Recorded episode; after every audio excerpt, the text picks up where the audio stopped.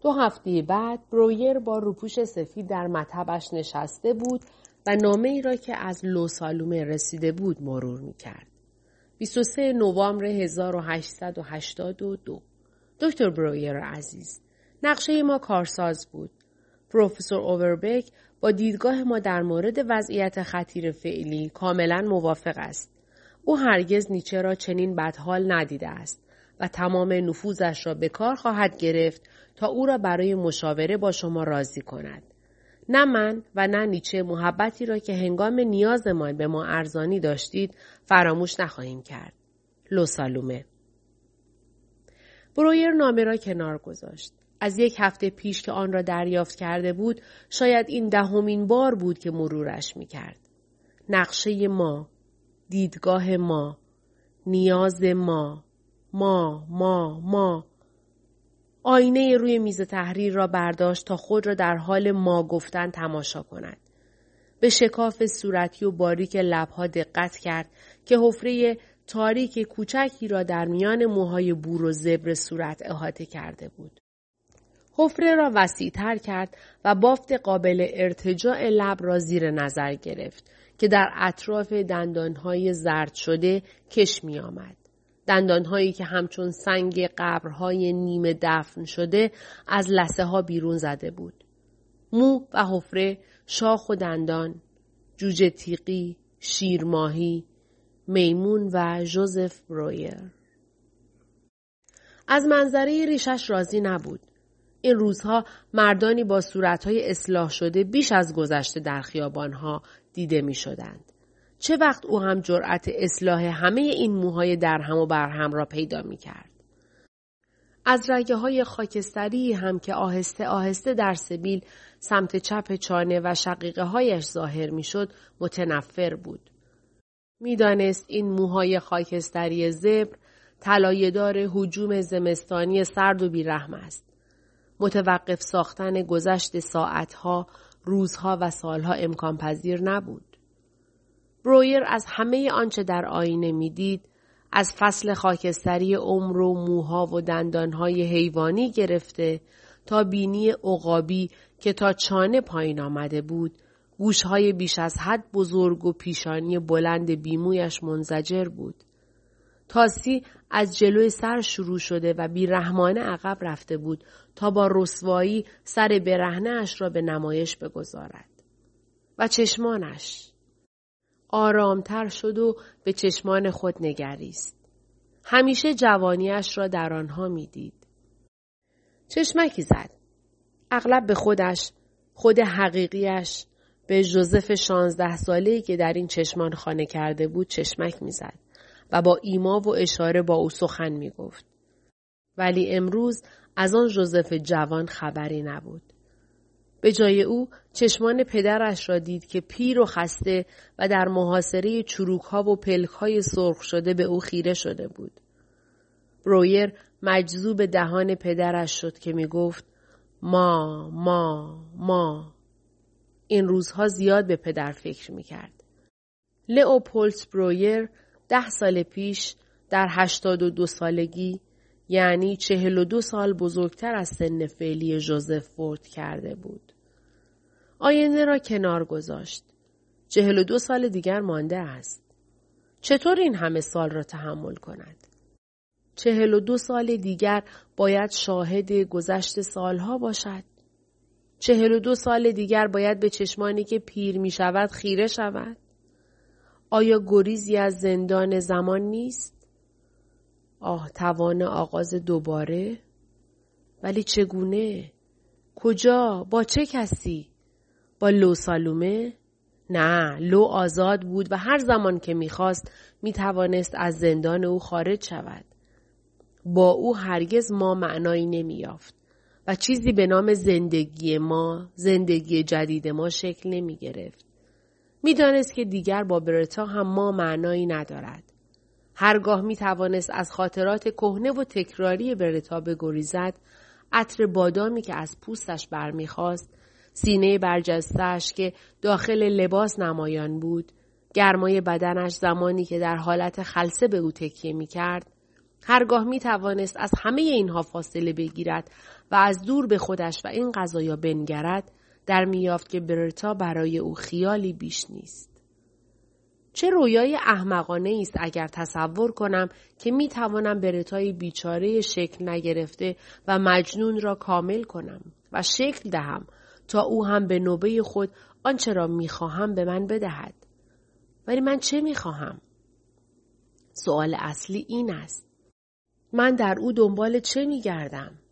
چه چیزی کم دارم؟ زندگی خوبی ندارم؟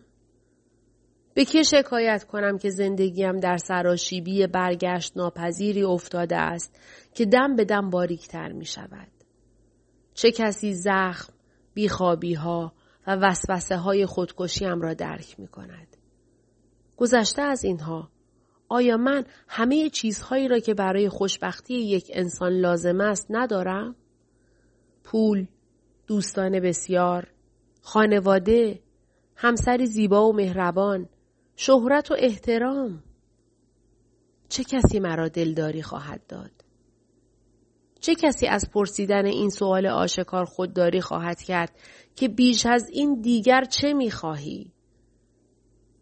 صدای خانم بکر که ورود فردریچ نیچه را اعلام می کرد با وجود اینکه غیر منتظره نبود برویر را از جا پراند. خانم بکر کوتاه قامت و عینکی با هیکل تنومند موهای خاکستری و دقت شگفتانگیز همیشگیش به داخل اتاق مشاوره برویر دویده بود. در واقع چنان در قالب نقش خود فرو رفته بود که از خود واقعیش چیزی دیده نمی‌شد. در شش ماهی که به استخدام برویر درآمده بود حتی یک کلمه خودمانی هم رد و بدل نکرده بودند. برویر هر چه سعی می کرد توانست نام کوچکش را به خاطر آورد. یا او را در حال انجام کاری غیر از وظایف پرستاری تصور کند. آیا ممکن بود خانم بیکر هم به پیکنیک برود؟ نوفرای پرس صبح را بخواند؟ قابل تصور نبود. گرچه خانم بیکر به عنوان یک زن در ذهن او جایی نداشت ولی برویر او را مشاهدگر زیرکی می‌دانست و برای برداشت های اولیه از افراد ارزش فراوانی قائل بود. پروفسور نیچه را چطور دیدید؟ آقای دکتر، رفتارش مثل یک نجیب زاده است. ولی ظاهر نجیب زاده ها را ندارد. خجالتی و متواضع به نظر می رسد. رفتاری بسیار معدبانه دارد. کاملا متفاوت با بعضی نوجبا. مثلا آن خانم روسی که دو هفته پیش به اینجا آمده بود. برداشت برویر از نامه درخواست مشاوره پروفسور نیچه هم همین بود. بسیار معدبانه نوشته بود. در صورتی که برای دکتر برویر مناسب و مقدور باشد ظرف دو هفته آینده با هدف انجام مشاوره سفری به وین خواهد کرد و تا دریافت پاسخ نزد دوستش پروفسور اووربک در بازل خواهد ماند. وقتی نامه نیچه را با یادداشت‌های آمرانه لوسالومه مقایسه می کرد که در آنها از برویر خواسته می‌شد در زمانی که لو تعیین می کند خود را برای ملاقات با او آماده کند بی اختیار به خنده می افتاد. برویر در انتظار ورود نیچه نگاهی به میز تحریرش انداخت و ناگهان متوجه دو کتابی شد که لوسالومه به او داده بود. روز گذشته در یک وقت آزاد نیم ساعته نگاه گذرایی به کتاب ها انداخته و آنها را جلوی چشم رها کرده بود. اگر نیچه کتاب ها را می‌دید درمان پیش از آغاز به پایان می رسید. چون برویر نمی توانست بدون اشاره به لوسالومه توضیحی در مورد کتاب ها بدهد. فکر کرد این همه بیدقتی از من بعید است. نکند ناآگاهانه سعی در برهم زدن این نقشه متحورانه دارم. در حالی که از جا بر می‌خواست تا به نیچه سلام کند کتابها را به سرعت در کشوی میز لغزاند پروفسور ابدا به آنچه او از توصیف لو مجسم کرده بود شباهت نداشت رفتار معدبانه ای داشت و با وجود بنیه قوی حدود 185 سانتی متر قد و 70 75 کیلو وزن کیفیتی مرموز و خیالی در این اندام بود طوری که حس می کردی دستت از میانش عبور می کند. کت سنگین سیاهی در برداشت. زیرش پلوور پشمی قهوه‌ای رنگ دهاتی و زخیمی برتن کرده بود که تقریبا همه پیراهن و کروات ارغوانیاش را می پوشانید. هنگام دست دادن برویر متوجه پوست سرد و فشار کم دستان نیچه شد. روزتان بخیر پروفسور. گرچه تصور نمی کنم روز چندان خوبی برای مسافران بوده باشد. نه دکتر برویر. روز مساعدی برای سفر و نیز برای وضعیتی که مرا به اینجا کشانده نبود. من یاد گرفتم از چنین آب و هوایی دوری کنم. تنها شهرت فوقالعاده شما بود که مرا واداشت در این وقت زمستان به شمال سفر کنم. نیچه پیش از نشستن بر صندلی که برویر تعارفش کرده بود کیف رنگ و رو رفته و برآمده ای را به دقت ابتدا در یک طرف صندلی و بعد در طرف دیگر به زمین گذاشت. معلوم بود دنبال جای مناسبی برای تکیه دادن کیف است. برویر نشست و در سکوت به مشاهده بیمارش ادامه داد. چرا که این کار به او آرامش می بخشید. نیچه با وجود ظاهر بیادعایش شخصیت قویی داشت. سر بزرگش جلب توجه می کرد. به خصوص چشمان قهوه‌ای روشن که به طرزی خارق العاده جدی می نمود و عمیقا در زیر برجستگی پیشانی جای گرفته بود. لوسالومه درباره چشمان او چه گفته بود؟ اینکه به نظر می رسد به گوهر پنهان درون می نگرند؟ بله، برویر هم چنین حسی داشت. موهای براق و قهوه‌ای بیمارش مرتب شانه شده بود. به جستبیل بلندی که مثل بهمن از بالای لبها سرازیر شده و در دو طرف دهان تا چانه پایین آمده بود بقیه صورت کاملا اصلاح شده بود. سبیل او حس قرابتی در برویر برانگیخت. دلش می‌خواست به پروفسور هشدار دهد که در حضور جمع از خوردن شیرینی های ویانی خصوصا آنهایی که با توده از خامه پوشانده می‌شد بپرهیزد. چون مجبور می‌شد تا مدتی خامه ها را از سبیلش شانه کند. صدای آرام نیچه او را قافلگیر کرده بود. لحن هر دو کتابش برعکس محکم، جسورانه، آمرانه و خشن بود. هرچه میگذشت برویر بیشتر متوجه تفاوت میان نیچه ساخته از گوشت و خون و نیچه نمایان در قلم و کاغذ می‌شد.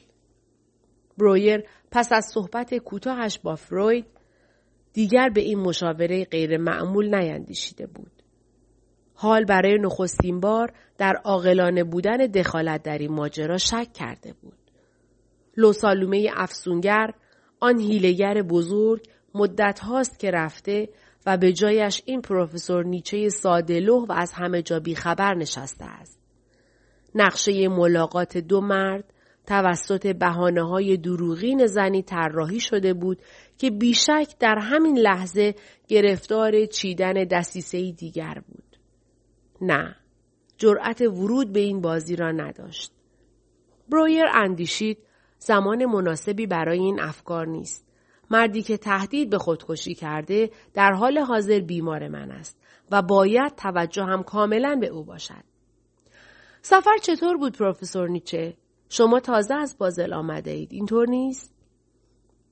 نیچه در حالی که شق و رق نشسته بود پاسخ داد بله آنجا آخرین توقفگاه هم بود همه زندگی من به سفر مبدل شده و کم کم احساس می کنم تنها خانه من تنها مکان آشنایی که همیشه به آن باز می گردم بیماریم است.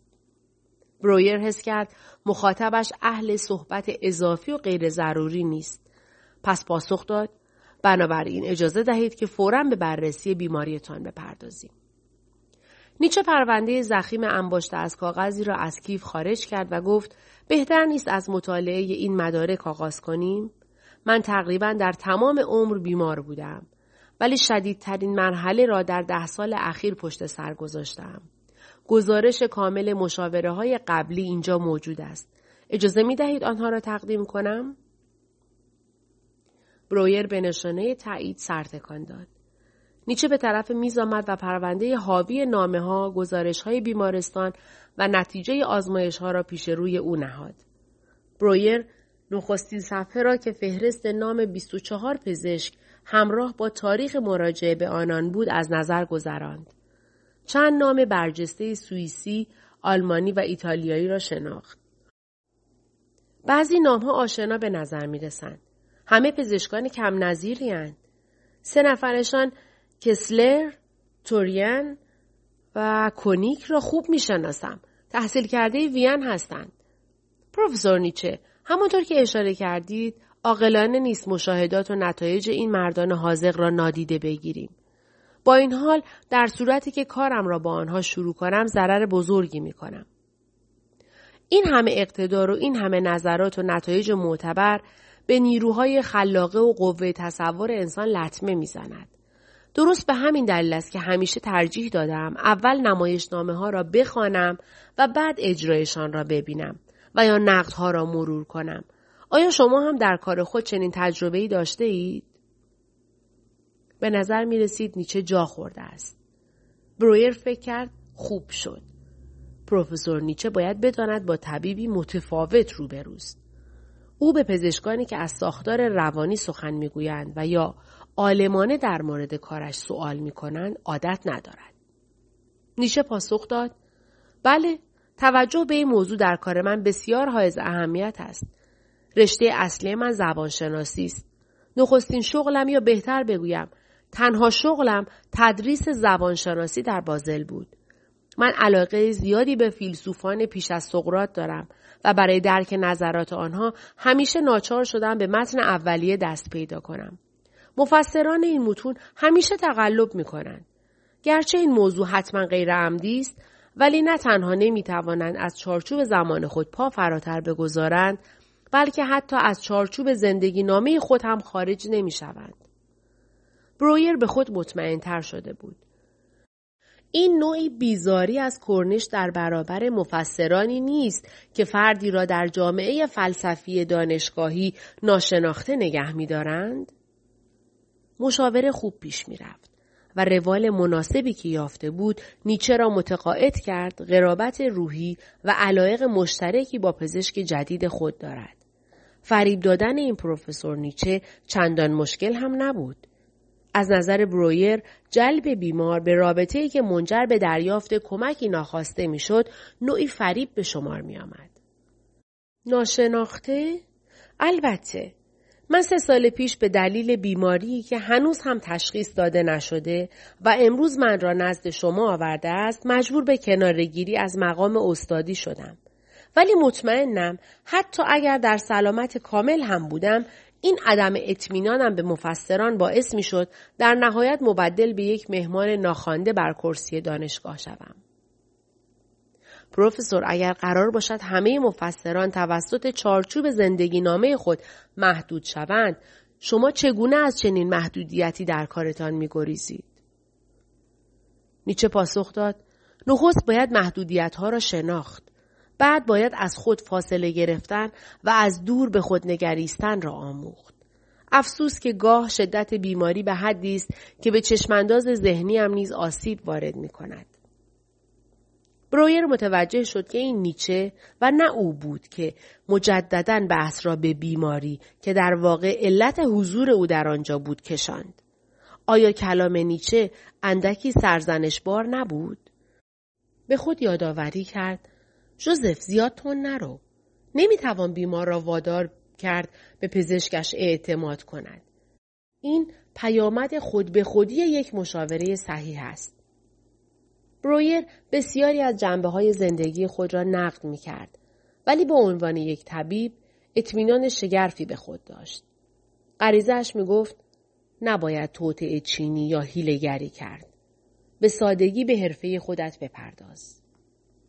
پروفسور نیچه اگر اجازه بدهید به کار خودمان برگردیم.